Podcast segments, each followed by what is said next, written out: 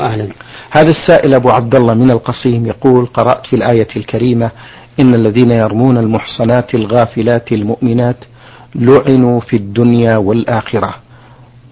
قرأت بأن فيها دليلا على أن قاذف زوجة الرسول صلى الله عليه وسلم لا توبة له.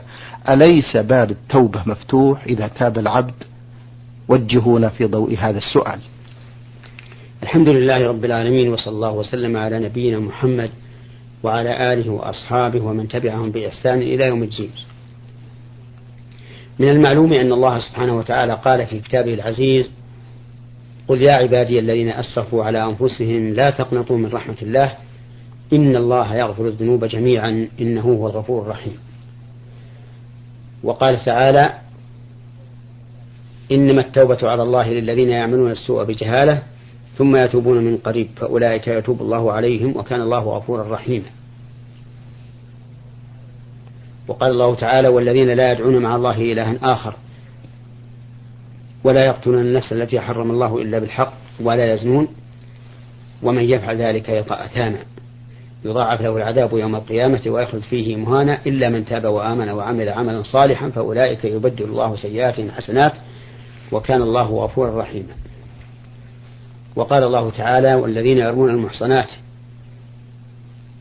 يعني بالزنا ثم لم يأتوا بأربعة شهداء فاجلدوهم ثمانية جلدة ولا تقبلوا لهم شهادة أبدا وأولئك هم الفاسقون إلا الذين تابوا من بعد ذلك وأصلحوا فإن الله غفور رحيم فبين الله تعالى أن التوبة لها تأثير حتى في رمي في رمي المحصنات بالزنا نعم. وأما ما ذكره السائل عن بعض العلماء أن من قذف زوجات النبي صلى الله عليه وعلى آله وسلم بالزنا فإنها لا تقبل توبته فمرادهم أنه لا يرتفع عنه القتل.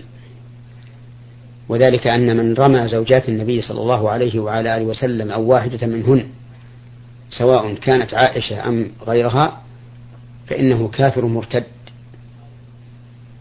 خارج عن الإسلام. ولو صلى وصام. ولو حج واعتمر. لأنه إذا قذف زوجات النبي صلى الله عليه وعلى آله وسلم فالزانية خبيثة بلا شك. وقد قال الله تعالى الخبيثات للخبيثين والخبيثون للخبيثات. وإذا كانت خبيثة وزوجها محمد رسول الله صلى الله عليه وسلم لزم من ذلك أن يكون الرسول وحاشاه خبيثا. وعلى هذا يكون قذف واحدة من أمهات المؤمنين كفرا وردة. فإذا تاب الإنسان من ذلك قبل الله توبته ولكن يجب أن يقتل. للأخذ بالثأر من رسول الله صلى الله عليه وعلى آله وسلم. إذ لا يمكن لمؤمن أن يرضى أن يكون رسول الله صلى الله عليه وسلم زوجا للعاهرات.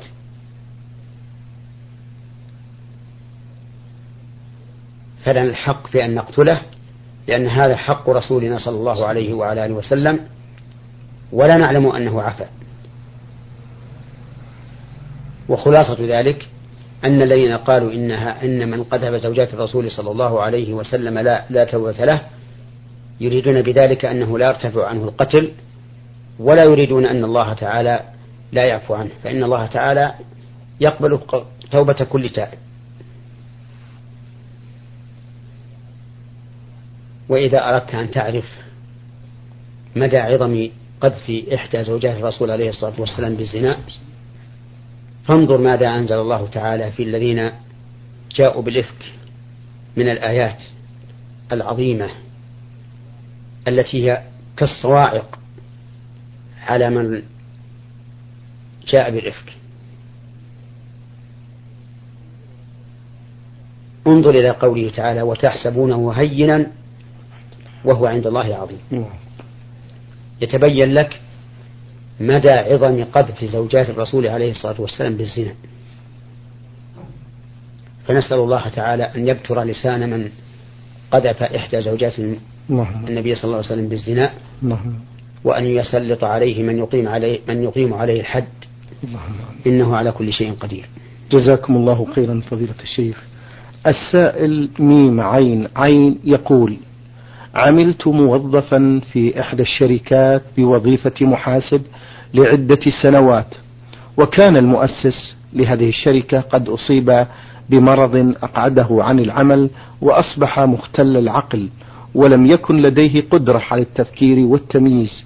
فوكل آه، أحد الورثة بجميع أعماله وكان هذا الوكيل يأمر بصرف الرواتب والمكافآت والأعطيات والصدقات وغيرها.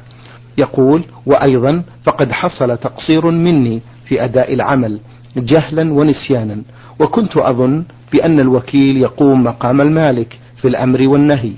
وبعد وفاة صاحب المؤسسة تحللت من الوكيل الشرعي وقد أباحني عن كل خطأ وتقصير إلا أنه لا زال في نفسي شيء من الحزن والألم في التقصير الكثير الذي حصل مني. فهل يلزمني أن أتحلل من جميع الورثة؟ وماذا أفعل لتبرأ ذمتي؟ إذا كان جرى منك تقصير عمدا فإن عليك أن تتحلل ورثة من وكلك.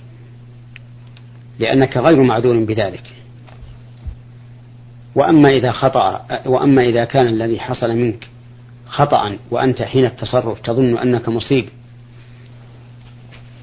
وأنك على حق فإنه لا ضمان عليك ولا يلزمك أن تتحلل الورثة. فانظر في أمرك. إن كان الأمر كما قلت أولا أي أنه حصل منك تقصير تعرف أنه تقصير ولكنك تهاونت فعليك أن تتحللهم وإن كان الأمر على غير ذلك وأنك عملت العمل وأنت ترى أنه عمل موافق مفيد فلا شيء عليك. جزاكم الله خيرا. السائل هذا يقول هل لصلاة الإشراق أصل في الشرع؟ نعم. صلاة الإشراق هي التي تفعل إذا ارتفعت الشمس قيد رمح وهي في الحقيقة صلاة الضحى لأن وقت صلاة الضحى من ارتفاع الشمس قيد رمح أي من بعد خروج من بعد طلوع الشمس بنحو ربع ساعة إلى قرب الزوال. كل هذا وقت لصلاة الضحى. فمن صلاها في أول وقت فهي صلاة الضحى وإن كانت صلاة إشراق ومن صلاها في آخر الوقت وهو أفضل فهي صلاة الضحى. وقد بين الرسول عليه الصلاة والسلام أنه كل يوم تطلع فيه الشمس فعلى كل سلامة من الناس صدقة وأنه يجزئ عن ذلك ركعتان يركعهما من الضحى. وهذا أصل في ثبوت صلاة الضحى. وقد اختلف العلماء رحمهم الله هل هي سنة أو لا؟ وعلى القول بأنها سنة هل يواظب عليها أو لا؟ والراجح أنها سنة وأنه يواظب عليها. نعم. جزاكم الله خيرا. يقول السائل في فقرة الله من لبس الجوربين على طهارة كاملة ثم أحدث ولبس جور جوربا آخر هل يمسح على الأعلى ثم الأسفل؟ إذا لبس جوربا على طهارة ثم لبس فوقه آخر على طهارة بمعنى أنه لبس الجورب لصلاة الفجر ثم عند صلاة المغرب وجد أنه محتاج إلى جورب آخر فتطهر لصلاة المغرب. ومسح على الجورب الأول ثم لبس الجورب الثاني فوقه فإنه يمسح لصلاة العشاء على الجورب الأعلى ولا يمسح على الأسفل. ولكن هذا هذا المسح مبني على مسح الجورب الأول بمعنى أنه إذا تم يوم وليلة من مسحه على الجورب الأول انتهت مدة المسح إن كان مقيما وثلاثة أيام إن كان مسافرا. ولا يحتسب المدة من مسحه على على الجورب الأعلى لأن الجورب الأعلى فرع عن الجورب الأسفل. وأما مسح الجوربين جميعا فليس بمشروع. جزاكم الله خيرا. هذا السائل يقول حدثونا عن ثمرة الذكر عند الخاتمة. جزاكم الله خيرا. ثمرة الذكر عند عند الخاتمة أن من كان آخر كلامه من الدنيا لا إله إلا الله مخلصا بها قلبه ختم الله لنا ولكم بها فإنه يكون من أهل الجنة. من كان آخر كلامه من آخر كلامه من الدنيا لا إله إلا الله دخل الجنة. نعم. جزاكم الله خيرا. السائل الذي رمز لاسمه بألف ألف يقول ما صحة الأذان في أذن المولود والإقامة في الأخرى؟ جزاكم الله خيرا. الأذان عند ولادة المولود سنة. وأما الإقامة فحديث وضعيف فليست بسنة ولكن هذا الأذان يكون أول ما يسمع المولود.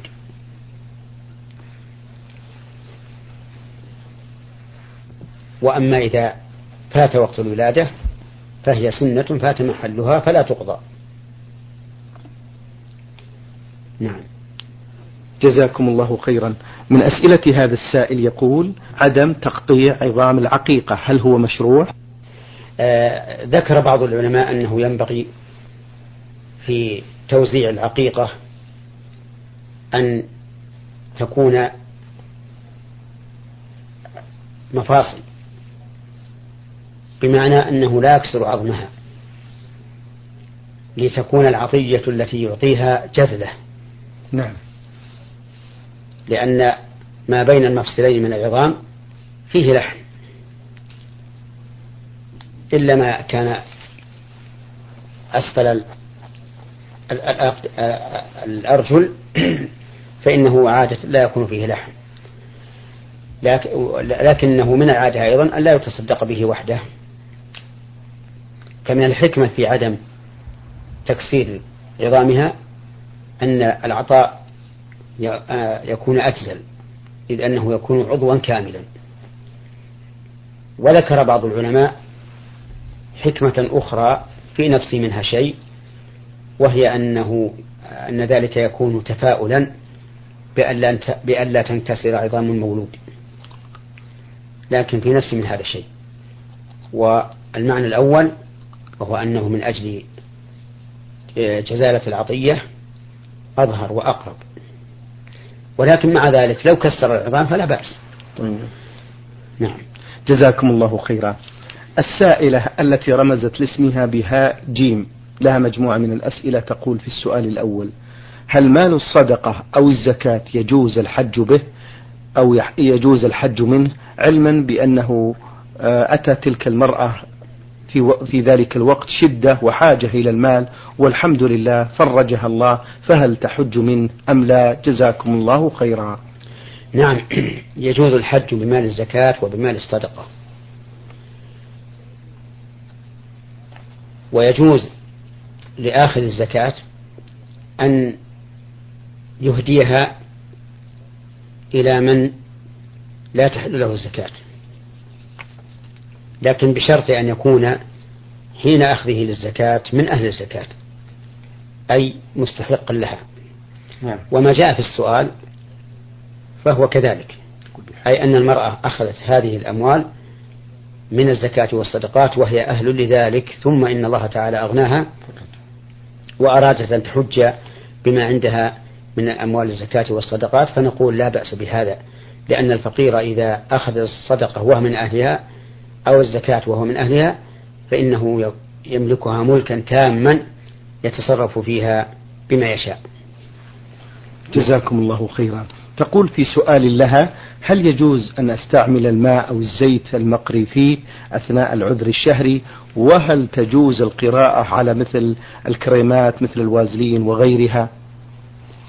نعم يجوز للمرأة الحائض أن تستعمل ما قرئ به. من زيت أو ماء أو تمر أو خبز أو غيره. وتجوز القراءة في, في, الأدهان جميعها وفي الأطعمة التي يأكلها المريض وفي الأشربة التي يشربها. لأن الله تعالى قال وننزل من القرآن ما هو شفاء ورحمة للمؤمنين. فإذا استعمل القرآن على وجه ظهرت فيه الفائدة والمصلحة وليس فيه إهانة للقرآن الكريم فلا بأس. وقولنا ليس فيه إهانة للقرآن الكريم احتراز احتراز من ما يوجد في بعض الأواني يكتب في بعض الأواني آية الكرسي أو غيرها من القرآن منقورا نقرا لا يزول بالغسل وهذا لا شك أنه إهانة للقرآن وأنه لا يجوز لأن هذا الإناء مبتذل وربما يلقى في الأرض وربما يداس بالقدم خطأ أو عمدا نسأل الله العافية. فلذلك لا يحل للإنسان أن يكتب شيئا من القرآن على وجه محفور يبقى في الإناء لما في ذلك من امتهان القرآن الكريم. جزاكم الله خيرا. السائل ها إبراهيم ولاية إليزي الجمهورية الجزائرية له مجموعة من الأسئلة. يقول في السؤال الأول ماذا في تحية المسجد قبل أذان المغرب؟ وبعده هل هذا مرتبط بمذهب معين؟ تحية المسجد عند الغروب أو في وقت آخر من أوقات النهي جائزة على القول الراجح من أقوال العلماء. وذلك لأن أحاديث النهي عن الصلاة مقيدة بما إذا لم يكن للصلاة سبب. فإن كان لها سبب فإنها جائزة. فإذا دخل الإنسان المسجد في أي وقت من الأوقات وهو على طهارة فلا يجلس حتى يصلي ركعتين. وهي سنة مؤكدة. بل قال بعض العلماء إنها واجبة.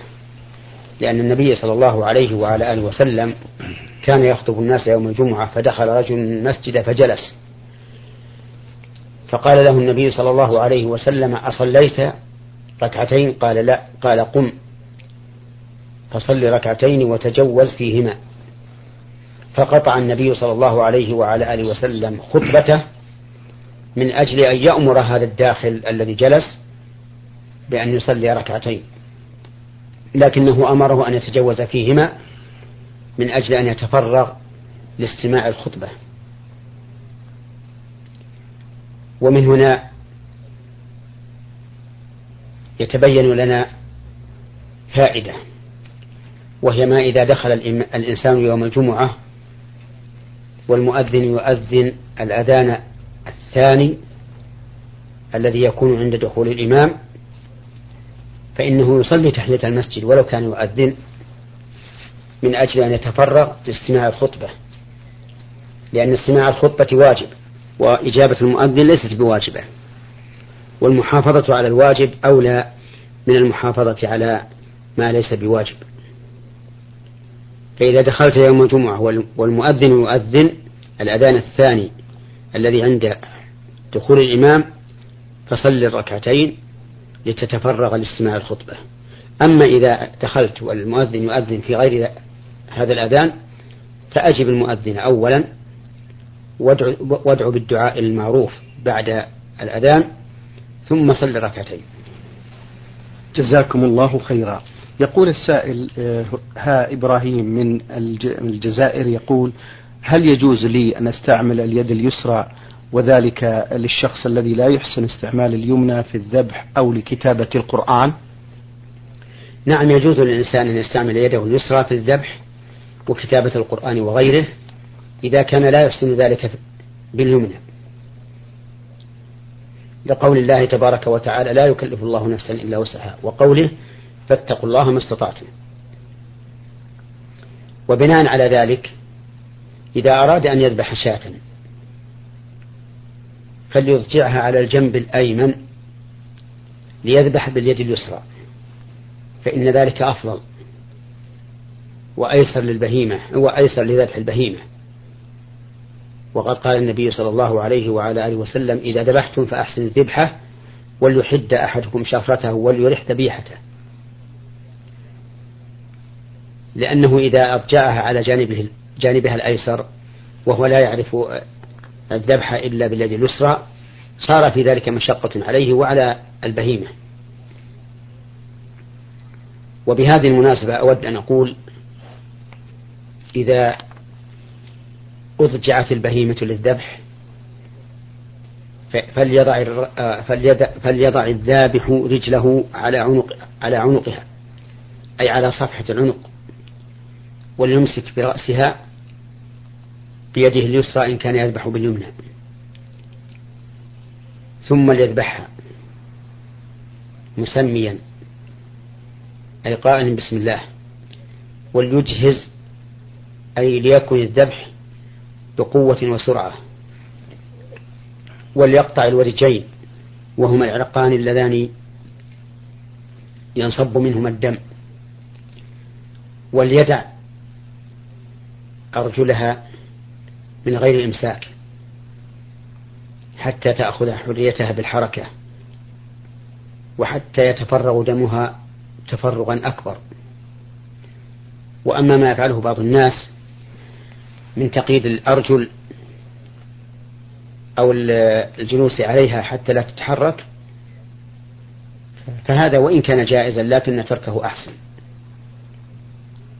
لما أشرنا إليه من الفائدتين وهما راحة الذبيحة والثاني شدة تفريغ الدم وسرعته وسرعتها أيضا. نعم. جزاكم الله خيرا. في آخر أسئلة هذا السائل يقول آه، أنا صمت رمضان منذ أن بلغت ولله الحمد وفي شهر رمضان الماضي ذهبت إلى الطبيب بقصد الفحص وقال لي بأنك مصاب بالقرحة آه، المعدية. ومنعني من الصوم حتى أشفى ولكنني صمت وأكملت شهر رمضان بدون معاناة ولم أحس بشيء. السؤال هل أصوم رمضان القادم إن شاء الله إن شاء الله علما بأنني لا أحس بشيء وبماذا توجهونني مأجورين؟ هذا لا يحتاج إلى سؤال لأنه ما دام الرجل قد صام رمضان الماضي على أنه قرب العلاج ومع ذلك لم يرى بأسا فنرجو أن يكون رمضان المستقبل كذلك. والمسألة مرهونة بحال هذا السائل عند حلول رمضان. إن كان به قدرة على الصيام فليصم وإن لم يكن به قدرة على الصيام فلا يصوم. نعم. جزاكم الله خيرا. السائلة أم عبد الله لها هذا السؤال تقول نود أن نسأل هذا السؤال. راجين من الله أن يجزيكم كل خير. لقد قمنا والحمد لله في السنة الماضية بأداء فريضة الحج ولقد أدينا مناسك الحج بكل يسر وسهولة ونحمد الله على ذلك. ولكن قبل أداء طواف الوداع أردنا شراء بعض الحاجيات من مكة ولكن هناك من قام بقراءة فتوى فيها أنه لا بأس من شراء أي حاجات أو لوازم من مكة بعد الطواف فما كان منا إلا أن بادرنا بطواف الوداع ثم ذهبنا لشراء تلك اللوازم علما بأن ذلك لم يستغرق منا سوى ثلث ساعة فهل علينا شيء في ذلك؟ نرجو التوضيح. جزاكم الله خيرا. الأفضل أن يكون طواف الوداع آخر شيء. لقول النبي صلى الله عليه وسلم لا ينصرف أحد منكم أو قال أحدكم حتى يكون آخر عهده بالبيت. ولكن العلماء رحمهم الله رخصوا أن يشتري الإنسان حاجة تتعلق بسفره أو تتعلق بحاجته عند قدومه بلده كالهدايا التي يشتريها الحجاج لأسرهم ولو كان ذلك بعد طواف الوداع. أما لو اشترى تجارة فإنه لا بد أن يعيد الطواف. هكذا قال أهل العلم. ولكن مع ذلك نقول إن الأفضل أن يشتري هذه الأشياء قبل طوافه ليكون آخر عهده بالبيت الطواف. نعم. جزاكم الله خيرا. هذا السائل الذي رمز لاسمه بألف ألف يقول رجل صلى إماما في جماعة وخرج منه بعض الشيء وغلب على ظنه الحدث بل إنه تيقن ذلك ولكنه استمر في الصلاة وغلبه الحياء ثم بعد الصلاة أعاد. والآن ما المخرج وكيف يبرئ الذمة والقصة منذ ثمان سنوات؟ أما ذمته فقد برئت. وأما استمراره في الصلاة مع أنه أحدث فقد فعل محرما. لأن الواجب على من أحدث في صلاته أن يخرج منها. والحياء لا ينبغي أن يقع من الرجل في في أمر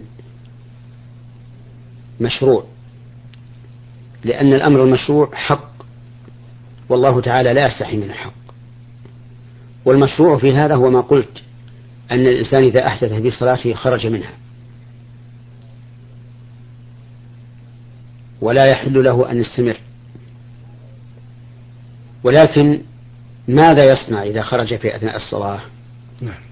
بالنسبة للمأمومين الذين خلفه نقول إما أن ينص على واحد منهم فيقول يا فلان تقدم أكمل بهم الصلاة وإما أن يقول ليتقدم أحدكم يكمل بكم الصلاة وهذا ليس فيه تعيين لشخص معين وإما أن يجذب واحدا. ليكمل بهم الصلاة. يقدمه ليكمل الصلاة. وإما أن يدعهم. وهم مخيرون بين أن يتموا فرادى أو يقدموا واحدا منهم. ولكن الأفضل أن يعين أحدا. يكمل بهم الصلاة. سواء عينه بالقول قال يا فلان أكمل بهم الصلاة. أو عينه بالفعل بأن قدمه وقال أكمل بهم الصلاة. حتى لا يقعوا في حيرة. ولا فرق بين أن يكون الحدث في أثناء الصلاة أو يكون قد أحدث قبل دخوله في الصلاة ولكنه نسي وفي أثناء الصلاة تذكر فإنه يعمل ما قلنا في من أحدث في أثناء الصلاة. شكر الله لكم من فضيلة الشيخ وبارك الله فيكم وفي علمكم ونفع بكم المسلمين.